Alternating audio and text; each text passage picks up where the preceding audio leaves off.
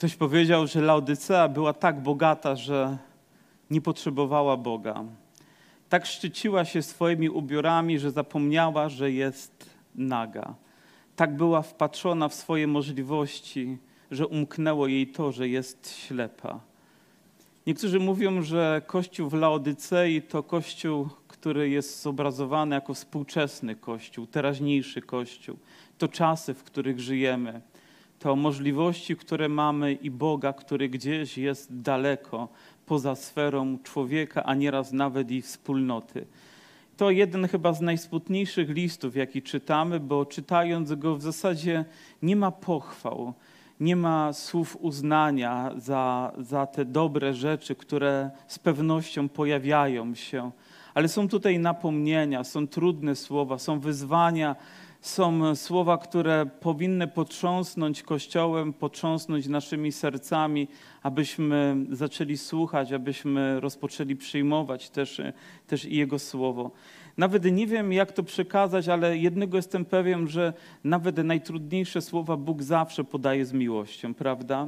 Że gdy przemawia do nas, gdy mówi, gdy sytuacja jest trudna i dramatyczna, to wierzę też, że w każdej sytuacji Bóg ma swoje rozwiązanie dla Kościoła, a więc wierzę też, że i dzisiaj z nadzieją zakończymy to zgromadzenie.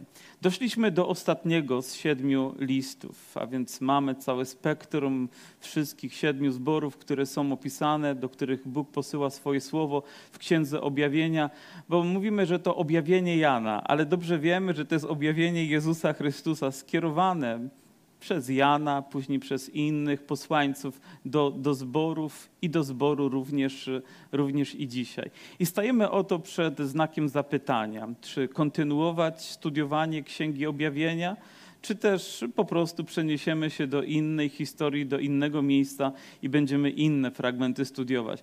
Powiem, na, najlepiej jest tak jak w telewizji. Wyślijcie SMS-a na tak albo na nie i będziemy mieli dwa słupki. Oczywiście, że wasza zachęta czy wasze słowa są mobilizacją też dla mnie, by dalej studiować, by dalej przygotowywać rozważanie. Jeżeli tak zechcecie, to uczynię tak i tylko dajcie mi może też tego znak. Oto Pan Jezus w do zboru w Laodycei przedstawia się w wyjątkowy sposób, nieco zagadkowy sposób, ponieważ tak oto pisze: To mówi ten, który jest Amen. Kiedy Pan Jezus wypowiadał się, to używał takiego zwrotu: Zaprawdę, zaprawdę powiadam wam. Ale gdybyśmy sięgnęli do języka greckiego, oryginalnego, to przeczytalibyśmy Amen, Amen. Więc to jest stwierdzenie, które pojawiało się na końcu jakiegoś uroczystego stwierdzenia, aby zapewnić o jego, o jego wartości, o jego prawdziwości. I też my tego słowa używamy, czasami nadużywamy, czasami stawiamy w nieodpowiednim miejscu. Dlaczego? Bo jedynie Słowo Boże, jest tym, na który zawsze lud Boży powinien powiedzieć Amen. Gdy chodzi o nasze wypowiedzi, o nasze komentarze, o nasze interpretacje, to już jest sprawa nieco trudniejsza. Oczywiście, gdy ktoś się modli i modli się zgodnie z tym, co mówi Słowo, zgodnie z tym, że Jezus jest wywyższony, uwielbiony, nie są to Jego fantazje albo jakaś ludzka rzecz, która tylko wynika z naszych emocji, to rzeczywiście mówimy nasze amen, ale musimy być też uważni, ponieważ nie zawsze to słowo powinno się pojawiać. To nie jest tylko takie, taki grzecznościowy zwrot, ale w ten sposób mówimy tak jest, to jest prawdą. My wiemy, że w naszym życiu prawdą jest Jezus. On jest tym amen. On jest amen. I ciekawą rzeczą jest, już nieco wybiegnę do przodu, że widzimy ten chrześcijański obraz prawd Bożych, który objawia nam Jezusa jako tego, który stoi na zewnątrz i puka do kościoła. Amen stoi na zewnątrz. Ten, który jest prawdziwy, ten, który jest święty, ten, którego oczy są rozżarzone no, no, jak ognie i nogi płoną, jest na zewnątrz tego kościoła.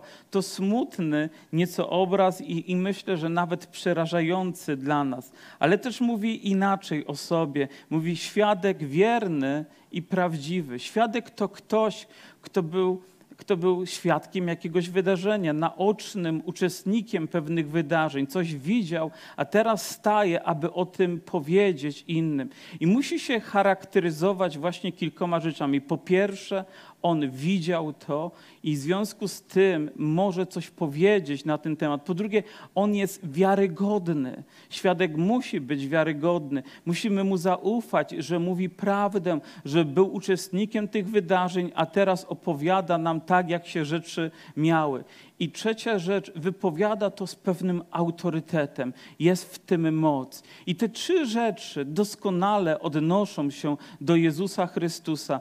Wiemy, że On jest świadkiem, że On ma wszystko pod swoją pieczą, pod swoją mocą, kontrolą. On wie, że, że, że to się wydarzyło, albo inna rzecz ma miejsce lub będzie miała miejsce, i możemy na to powiedzieć nasze amen zdecydowanie. Ale też wiemy, że Jezus jest wiarygodny, wiemy, że On jest prawdziwy, wiemy, że On jest autentyczny, że każdemu słowu, które On wypowiada, możemy zaufać. I to, co mówi, i to, jak mówi, dotykało, dotyka i przemienia do dnia dzisiejszego serca ludzi. Moje i Twoje słowa umkną ludziom, pójdą w eter, ale Słowo Boże dotknie serc i spowoduje przemianę, którą Bóg tylko może uczynić. I dzisiaj tutaj jesteście, ponieważ nie dlatego, że urodziliście się w chrześcijańskich rodzinach, wychowaliście w tradycji chrześcijańskiej, ale dlatego, że Boże Słowo dotknęło waszego życia i uczyniło je nowym. Amen. I takim jest Jezus Chrystus. On jest prawdziwym świadkiem do dnia dzisiejszego, potwierdza swoje słowo wielką łaską i mocą w naszych sercach. I mówi, On jest początkiem stworzenia Bożego. I być może tutaj jest nieco teologiczna zagadka, ale ja od razu jakby przekierowuję moje myśli do Ewangelii Jana, gdy Jan mówi, na początku było słowo, a słowo było u Boga i Bogiem było słowo i przez nie wszystko powstało, bez Niego nic nie powstało, co powstało. Oto Jezus jest początkiem stworzenia. Wszystko, co powstało, to przez Niego, ale też i powstało dla Niego powstało z Jego woli i powstało dla Jego chwały. I możemy Mu ufać, że On i dzisiaj to, co czyni, On jest początkiem wszystkiego, co najlepsze w naszym życiu. On może zapoczątkować zmiany i również w zborze w Laodycei, w jakimkolwiek zborze, w jakimkolwiek życiu, który, które tylko On może w swojej wielkości i chwale uczynić. I tak się przedstawia temu Kościołom. Jestem tym, który jest Amen. Jestem świadkiem prawdziwym. Jestem początkiem stworzenia. I wtedy najlepszą rzeczą byłoby zaśpiewać taką pieśń, jak tutaj żeśmy zaśpiewali Amen, Amen, paść na kolana, paść na oblicze, oddać Bogu chwałę, pokutować i iść za Jezusem. To byłoby cudowne. I mówi, znam uczynki Twoje. I tutaj powstaje trudność związana z tym, że te słowa nie są miłe, nie są przyjemne. Mówi, żeś ani zimny, ani gorący. Obyś był zimny albo gorący. Tutaj musimy nieco znać ten kontekst geograficzny, historyczny związany z Laodyceą.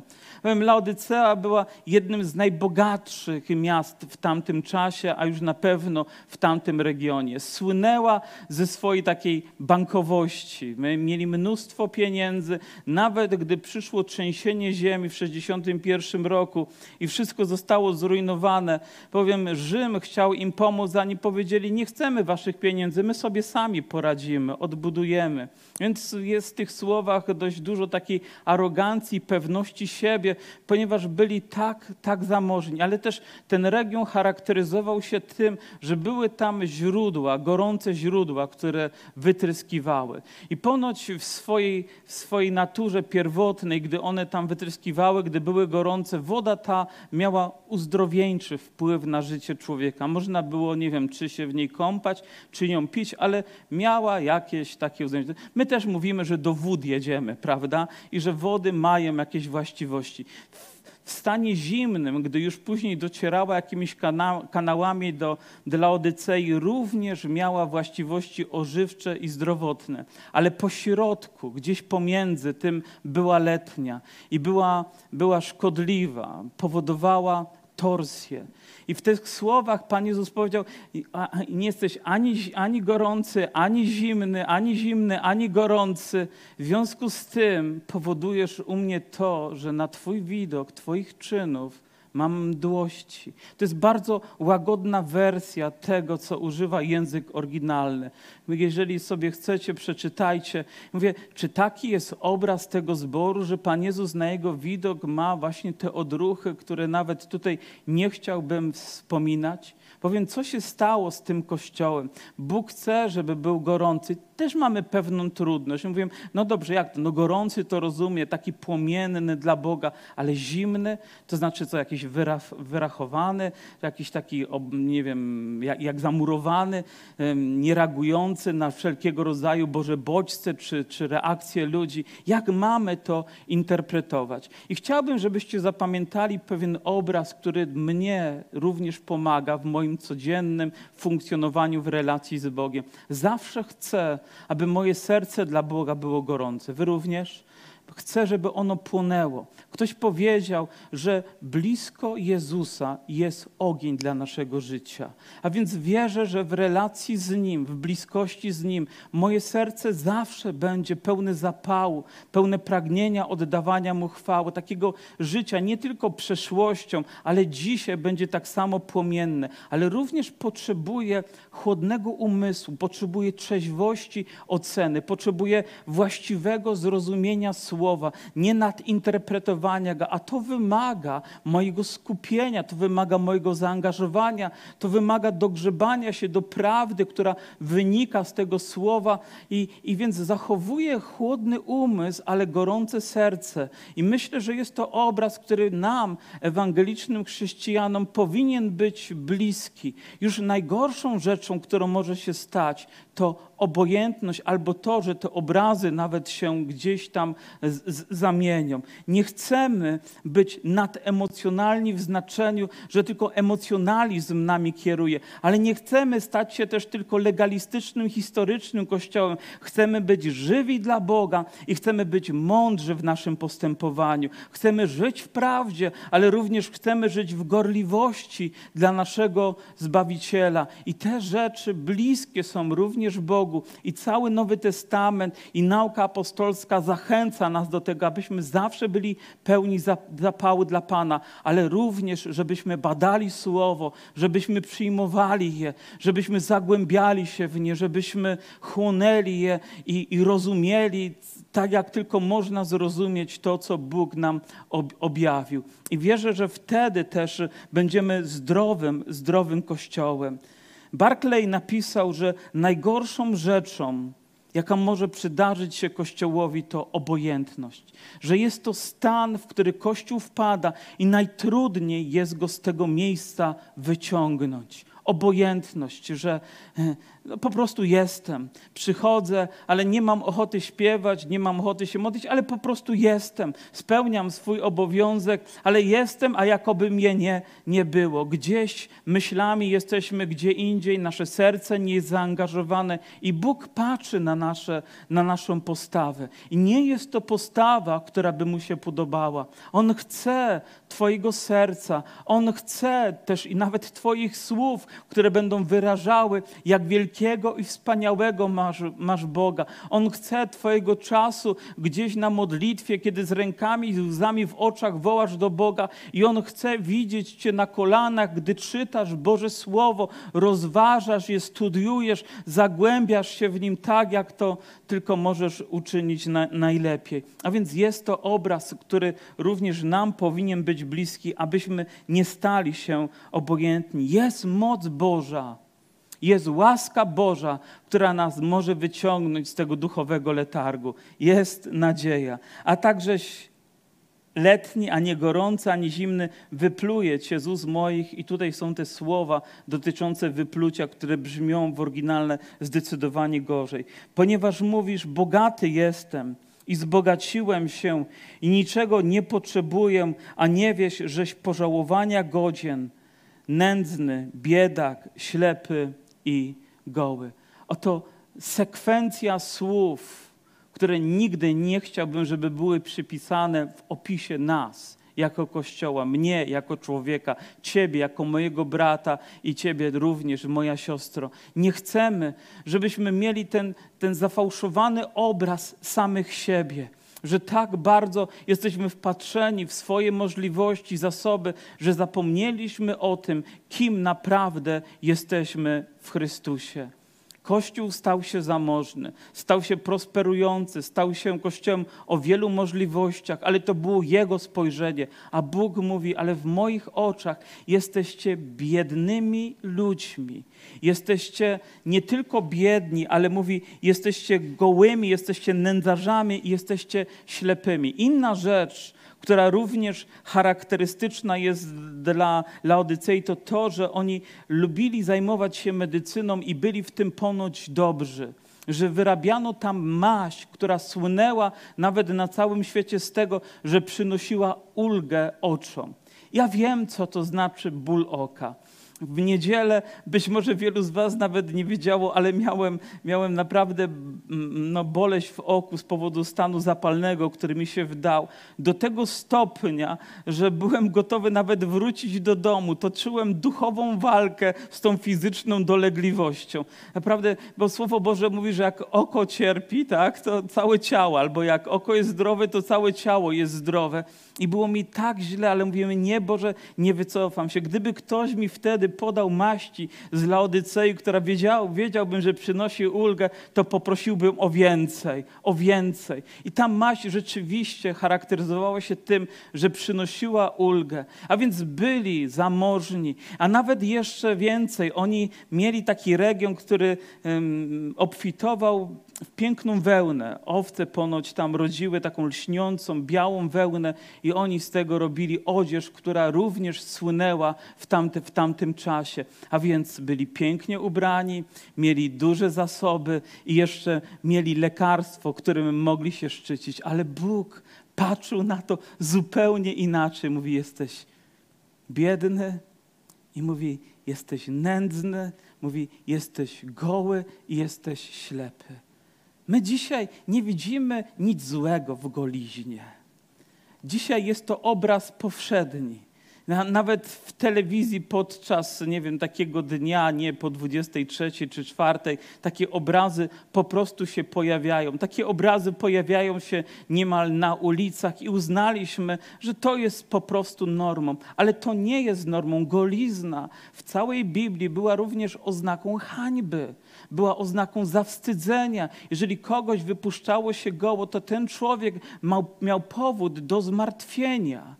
I więc to, co jest nienormalne, my uznaliśmy za normę i nawet umówimy, że będziemy się tym cieszyć. Musimy bardzo uważać, ponieważ nasze ciało również jest stworzone przez Boga, jest stworzone dla Jego chwały i to, jak je pokazujemy, świadczy też o naszym charakterze, o naszej głębokości. Ja mówię, pozwólcie, że zrobię tylko krótką wycieczkę, ale mamy lato, przychodzimy do zgromadzenia. To nie jest czas, żeby pokazywać swoje ciało.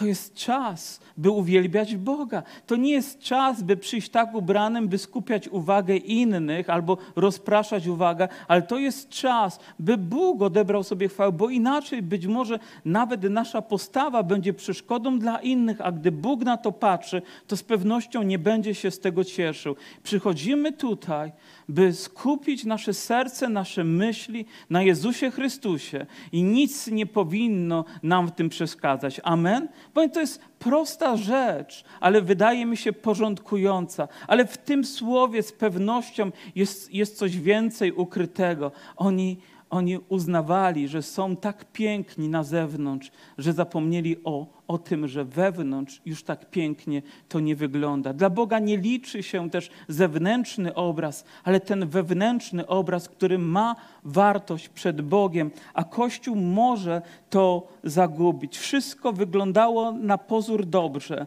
ale w środku takim nie było. Radzę ci, abyś nabył u mnie złota w ogniu wypróbowanego, abyś się zbogacił i abyś przyodział szaty białe, aby nie wystąpiła na jaw haniebna nagość Twoja oraz maści, by nią namaścić oczy Twoje, abyś przejrzał. Oto Bóg ma coś lepszego i wspanialszego niż człowiek. ale żeby sięgnąć po to, potrzeba wiary.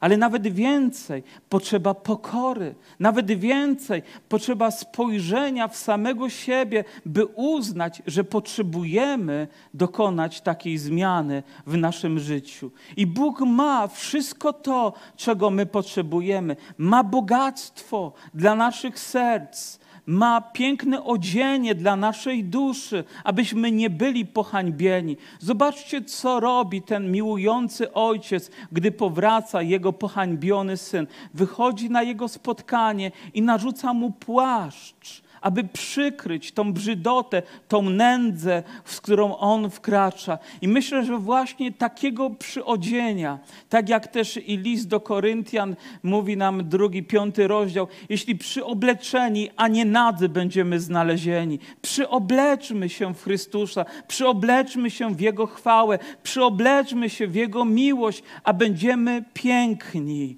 Powiem, nie da się żadną ludzką szatą ukryć hańby naszego charakteru i naszej czasami niewłaściwej postawy. Nic tego nie przykryje. Piękno jest w naszych, w naszych sercach, a chwałą dla Chrystusa są też nasze czyny, które wykonujemy ze względu na Jego imię. Szaty białe, to symbol też, kiedy ludzie przyjmują chrzest, ale to też codzienność, w której chodzimy, jeżeli chodzimy w obecności Jezusa Chrystusa. Nie to, co ludzkie ma nas przyodziewać, ale to, co z nieba ma być chwalebne dla naszego, dla naszego życia. I później te słowa, wszystkich, których miłuję. Czy myślisz, że Bóg Cię miłuje? Kto z Was uważa, że Bóg go miłuje? To ja Wam powiem, Bóg Was miłuje bo to jest prawdą. Billy Graham za każdym razem, gdy zwiastował Ewangelię, to mógł powiedzieć kazanie różne, ale tej prawdy nigdy nie pominął. Bóg Cię miłuje. Mówi, wszystkich, mi, których miłuje, karcę i smagam. Bądź wtedy gorliwy i upamiętaj się. Ktoś powiedział, że najgorszą rzeczą, jaką możemy zafundować w przyszłości naszym dzieciom, to to, jeśli nie będziemy ich karać. Jeżeli pozostawimy ich ich zachciankom, jeżeli nie będziemy ich korygować, będzie to oznaką tego, że lekceważymy sobie ten proces wychowywania, kształtowania naszych dzieci, a też nie będzie to ten pełny wyraz miłości, jaką potrzeba okazać również dzieciom, ponieważ karanie, kiedy robimy to i jesteśmy ludźmi kochającymi, bardziej boli nas niż boli tych, którzy to odbierają. Wierzę, że nawet i w tym, gdy Bóg zsyła jakieś rzeczy, które nie, niełatwo jest przyjąć, On i w ten sposób chce zatroszczyć troszczyć się o mnie, ponieważ mnie miłuje. Wierzę, że w procesie wychowywania Bożego mojego życia, powiem, są rzeczy, które są błogosławieństwami, i jednym z nich jest to, że Bóg po prostu dotyka mnie czasami w bolesny sposób, abym był mu wierny, abym był mu oddany, abym był szczery, abym był głęboki, abym był autentyczny, abym był wierny we wszystkim, do czego mnie powołał. Każdy sportowiec i najwybitniejszy naukowiec mógł, może powiedzieć, że w swoich dniach ma dni, z których musiał walczyć musiał przeciwstawiać się trudnościom i problemom, które się pojawiły. I dlatego dzisiaj są ludźmi, którzy mogą zaświadczyć też i swoją postawą o tym, co cenne i o tym, co drogie. Jakim chcesz być chrześcijaninem? Jakim chcesz być Bożym dzieckiem, który tylko idzie na łatwiznę, wybiera zawsze drogę wygodniejszą dla siebie? Czy wybierasz drogę chwalebną? Nabądź złota, nabądź tego, co jest cenne, ale wypróbuj wypróbowanego w ogniu, wypróbowanego w wiarze, która również zawiera doświadczenia, a wtedy wiesz, że to złoto będzie cenne i również takim będzie Twoje życie, takim będzie również Kościół. Jaką drogę my jako Kościół wybierzemy? Czy łatwiejszą, czy bardziej populistyczną, czy zrobimy wszystko tylko, żeby przypodobać się ludziom, czy bez względu na cenę zachowamy standardy Bożego Królestwa które będą trudne być może, ale na końcu okażą się chwalebne, a na pewno staną się błogosławieństwem już dzisiaj i teraz dla naszych serc. Bowiem przyodziejmy szaty białe, sięgnijmy po złoto, które jest wypróbowane i po maść, która rzeczywiście otwiera nasze oczy.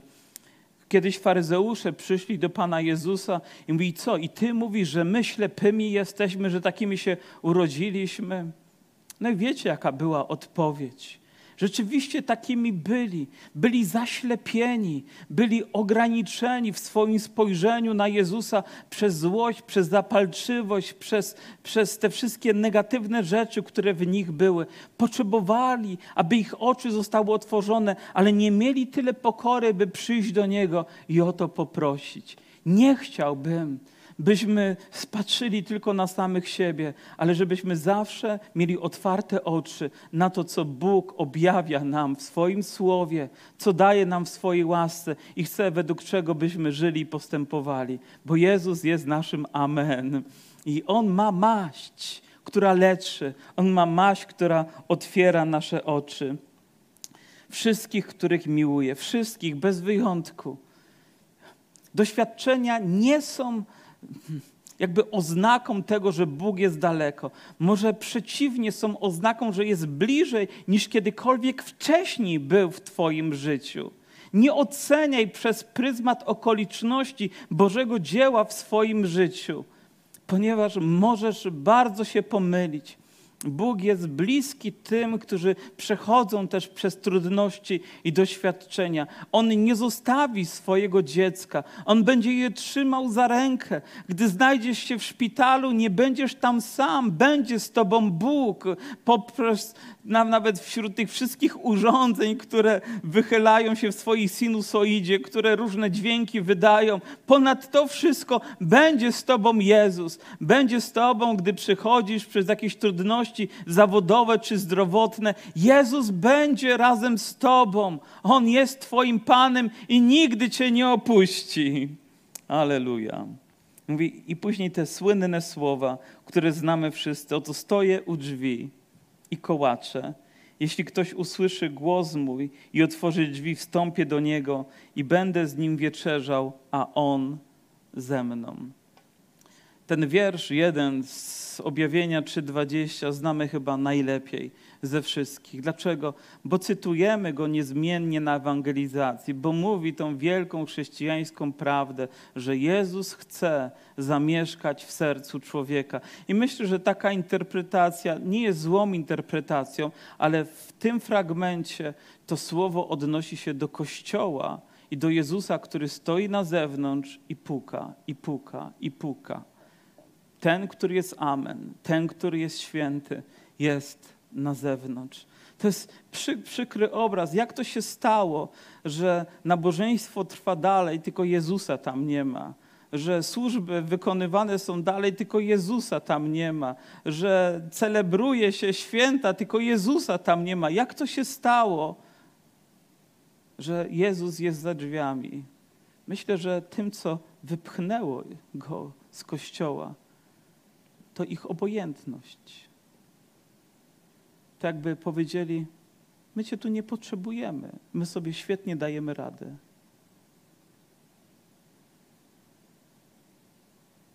A Jezus mimo to puka do drzwi. Nie wiem, jak ja bym się poczuł, gdyby ktoś dał mi do zrozumienia, że nie, jest, nie jestem mu potrzebny. Nie wiem. Z pewnością byłoby to bardzo bolesne i myślę, że zdystansowałoby mnie mocno do tej osoby. Na pewno nie dzwoniłbym, narzucając się, nie kołatałbym do Twoich drzwi, błagając, żebyś mnie wpuścił, ponieważ jestem tylko człowiekiem, który ma swoje emocje i, i nie zawsze potrafię chyba sobie właściwie z nimi poradzić. Ale to miłość Jezusa puka do drzwi tego kościoła to miłość Jezusa puka do Twoich drzwi. Widzisz, możesz wiele, ale wobec Jezusa nie możesz być obojętnym. Nikt z nas nie może go zlekceważyć. Wydaje nam się, że tak jest, ale on w swojej łaskawości nieustannie kołata. Ktoś też powiedział, że to obraz ostatecznych czasów. Oto Jezus jest tak blisko i każde uderzenie to jakaś rzecz, która się wydarza. To może jakiś news z gazety, który mówi o kolejnej rzeczy, kolejnej wojnie, kolejnym kataklizmie, kolejnej złej, złej jakiejś polityce, która się gdzieś tam dzieje w świecie, ale mówi, że Jezus jest blisko. On kołata, On uderza i mówi: Ja nadchodzę, ja Pan, ja chcę, ja chcę wejść. Ale też obraz, który namalował Hunt, pokazuje, że klamka, żeby otworzyć drzwi, kołatka jest na zewnątrz, ale klamka jest od środka. Że to Kościół, że to ja muszę otworzyć te drzwi, aby Jezus wszedł. Ktoś kiedyś powiedział, że to jest dobra też wiadomo, że wystarczy jeden w kościele, który usłyszy.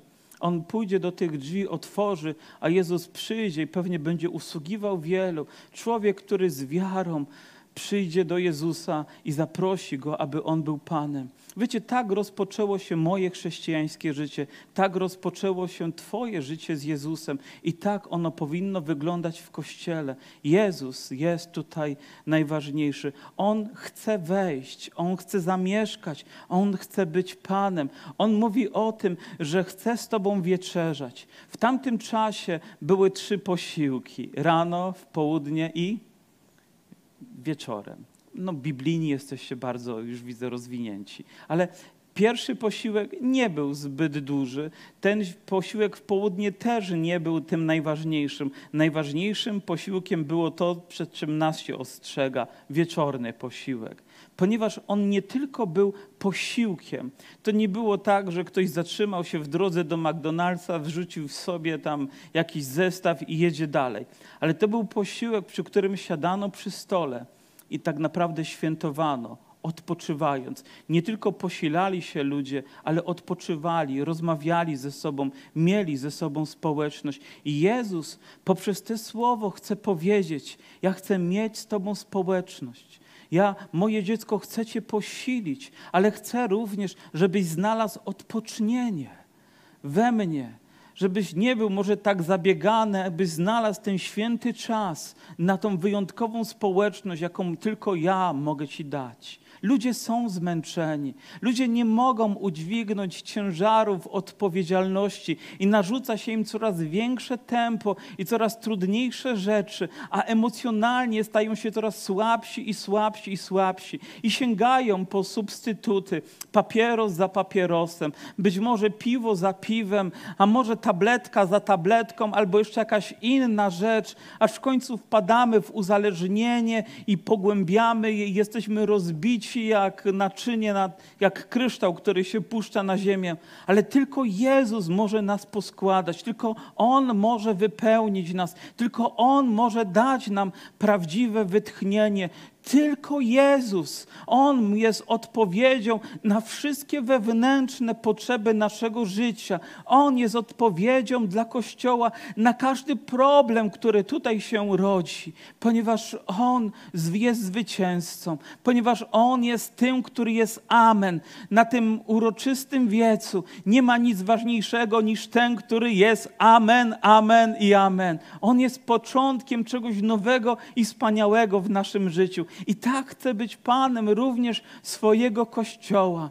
I oczekuję, że w pokorze otworzymy te drzwi i powiemy: Panie, zamieszkaj. I nie damy mu tylko jakiegoś jednego małego skrawka w naszym sercu, ale bądź Panem całego naszego domu, bądź Panem każdej mojej myśli, każdego pragnienia w moim życiu. Panie, bądź Panem wszystkiego, co czynimy również w kościele. Tak jak list do Kolosan mówi, abyśmy w słowie i w uczynku we wszystkim przynosili mu chwałę, żeby we wszystkim On był pierwszy. Aleluja!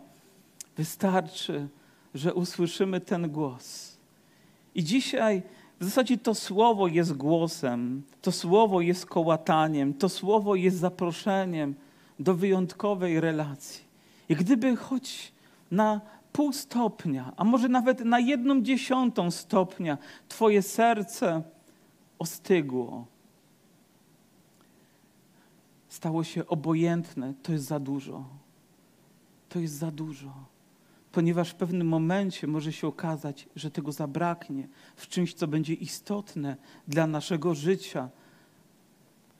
Potrzebujesz, aby Twoje serce w Jezusie, w Jego obecności zapłonęło na nowo. Przy Nim jest ogień, przy Nim jest chwała, przy Nim jest społeczność, przy Nim jest wytchnienie. Pamiętacie też ten obraz, gdy dwie kobiety były, jedna się krzątała, to może był zbór w Laodycei, czy obraz zboru, a druga usiadła u stóp Jezusa i słuchała i nie było lepszego, piękniejszego miejsca dla jej życia. Oto miejsce również dla nas. I później mówi Pan Jezus, zwycięzcy, pozwolę zasiąść ze mną na moim tronie. A ja, jak i ja zwyciężyłem i zasiadłem wraz z Ojcem moim na Jego tronie. Barclay zauważa, że tron w tamtych czasach nie był jak krzesło, ale jak kanapa, na którą sam Bóg zaprasza nas, abyśmy razem z Nim usiedli i byli z Nim zwycięzcami. Co to oznacza? Właśnie to. Jesteśmy zwycięzcami w Jezusie i Bóg przygotował nam wyjątkowe miejsce, chwalebne miejsce. Wiecie, wielu ludzi tutaj na świecie nigdy nie było uznanych, doszacowanych należycie. Może nigdy nikt nie wypowiedział jakiegoś właściwie dobrego słowa na Twój temat, a zasługiwałeś na to z pewnością. Może nawet ludzie nie dostrzegą Twojego poświęcenia, Twojej służby, którą wykonujesz, a może jeszcze nawet powiedzą coś, co będzie przykrością dla Ciebie. Może idąc przez życie, nikt nie widzi, z czym naprawdę musisz się zmagać i jak wielkim jest to ciężarem. Nikt nie widzi, jakim pokusom musisz powiedzieć idź precz, jakim myślom musisz się przeciwstawić. Wielu ludzi tego nie widzi, jakie wewnętrzne walki czasami musimy toczyć bo nikt nas tak nie zna jak Jezus. Ale przyjdzie czas, że będziemy zaskoczeni, że ci, na których dzisiaj zwracamy uwagę, znikną, a ci, którzy wykonywali w cichości serca, z ogromną wiernością i zapałem dla Boga, będą lśnić, będą gwiazdami, będą ludźmi, którzy będą przy Jezusie, na Jego tronie. O, co za cudowne miejsce. Ale tron to również wyjątkowe miejsce, ponieważ to miejsce skąd się rządzi, prawda? Ale też miejsce, gdzie jest autorytet, gdzie jest władza. I myślę, że w duchowym znaczeniu Jezus już dzisiaj nam, swojemu Kościołowi, udziela swojego autorytetu. My już go mamy w naszych sercach. Mamy Jego Słowo, mamy Jego ducha, mamy Jego dary, prorocze dary, te, które uwielbiają Jezusa. Mamy to, aby używać dla Jego chwały, a pewnego dnia w szczególny sposób Bóg doceni to, gdy będziemy wiernie, gdy będziemy wiernie dzień za dniem, bój za bojem, doświadczenie za doświadczeniem pokonywać, aby dojść i spotkać się razem z Nim i być razem z Nim na wieki dla Jego chwały. Oto zaproszenie, drogi Kościele, droga siostro, drogi bracie, dla każdego z nas. Wiecie, gdzieś w głębi serca czuję, że Bóg poprzez to słowo kołacze do czyjegoś serca. I nie wiem, czy to jest tutaj na tym miejscu, czy do kogoś, kto nas widzi tam online, ale to zaproszenie, to zaproszenie do społeczności, do wieczerzy. Mówi, mój synu, tak długo na ciebie czekałem, abyś otworzył drzwi swojego serca, abym mógł wejść, abym mógł być panem twojego życia, abym mógł uporządkować chaos Twoich myśli. Może myślisz, jestem bogaty, na zewnątrz wszystko dobrze, ale tylko Bóg zna Twoje serce. To nie jest słowo oskarżenia, to jest słowo miłości, to jest słowo zachęty do społeczności razem z Nim. Tylko Bóg wie, moja siostro, jak bardzo potrzebujesz wytchnienia, tej wyjątkowej społeczności, relacji z Jezusem. Pamiętam, jako młody człowiek gdzieś byłem na obozie chrześcijańskim i było, było tam sporo starszej ode mnie młodzieży. Ja byłem chyba najmłodszy. Miałem 18 lat, a był obóz dla, dla dorosłej młodzieży. No i oni mm, byli inni trochę ode mnie. Ja byłem młody, chciałem grać w piłkę, chciałem biegać, chciałem szaleć, a oni by chcieli się tylko modlić i i, i społeczność mieć, i, i modlić się jeszcze. I opowiadali historię swojego życia. Wiecie co, nie rozumiałem. Naprawdę nie rozumiałem w pełni tego, co przeżywają, ale zacząłem się wsłuchiwać w ich głos. I pomyślałem sobie, Boże, ja nie chcę tylko biegać za piłką. Ja nie chcę tylko być najszybszy na bieżni. Kiedyś tak było. Ale ja chcę takiej relacji, takiej głębokości, takiej społeczności z Tobą, takiej miłości. Chcę z takim zapałem opowiadać o Tobie. Potrzebuję, Panie, tego. I to była modlitwa, którą wypowiedziałem gdzieś przy ognisku, jakieś 200 kilometrów stąd, nie powiem wam w którą stronę, nie ma znaczenia. Ale był tam Jezus i On odpowiedział na tę potrzebę. Ja kochałem Pana, ja byłem nawróconym człowiekiem, ja po prostu potrzebowałem głębszej relacji z Nim, głębszej. I dzisiaj to zaproszenie jest również dla nas, dla Kościoła. Bóg kocha nas, co nie oznacza, że nas nie doświadcza, bo nas miłuje, ale On chce jeszcze głębszej relacji z każdym z nas. Z każdym z nas. Pochylmy nasze głowy. Na krótko. Ale głęboko zajrzyjmy w nasze serca. Chciałbym usłyszeć pukanie.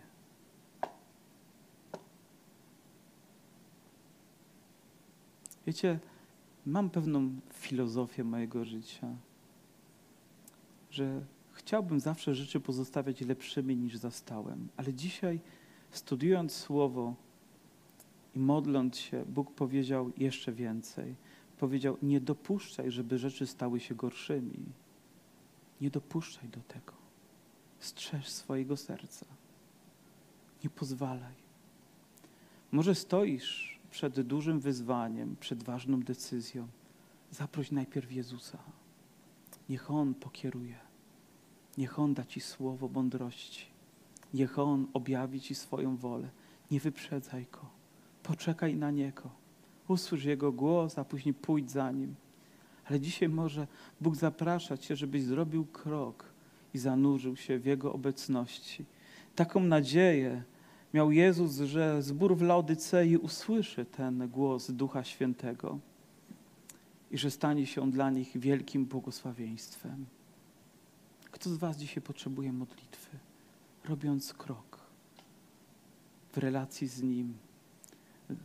Kto z Was potrzebuje zaprosić głębiej, może nawet jeszcze do swojego serca, w te wszystkie zakamarki myśli, pragnienia swojego serca, które, które gdzieś odzywają się starą naturą, aby Jezus przyszedł i dał Ci maści, która otworzy Twoje oczy, dał Ci szaty białe, dał Ci złota, które uczyni Twoje serce cennym. Kto z Was? Podnieście na chwilę swoje ręce. Pomodlę się na zakończenie z Wami. Dobrze, niech Cię Pan błogosławi, Ciebie, Ciebie. Ktoś jeszcze? Ktoś jeszcze? Dobrze, Ciebie, siostro. Ktoś jeszcze? Dobrze, Ciebie, Ciebie. Wiecie, trochę miałem nadzieję, że wszyscy zareagujemy. Znaczy, ja, ja naprawdę nie czuję się tutaj ewangelistą w tym momencie, ale jako Kościół powiemy, Panie, chcemy więcej Ciebie. Powstańmy.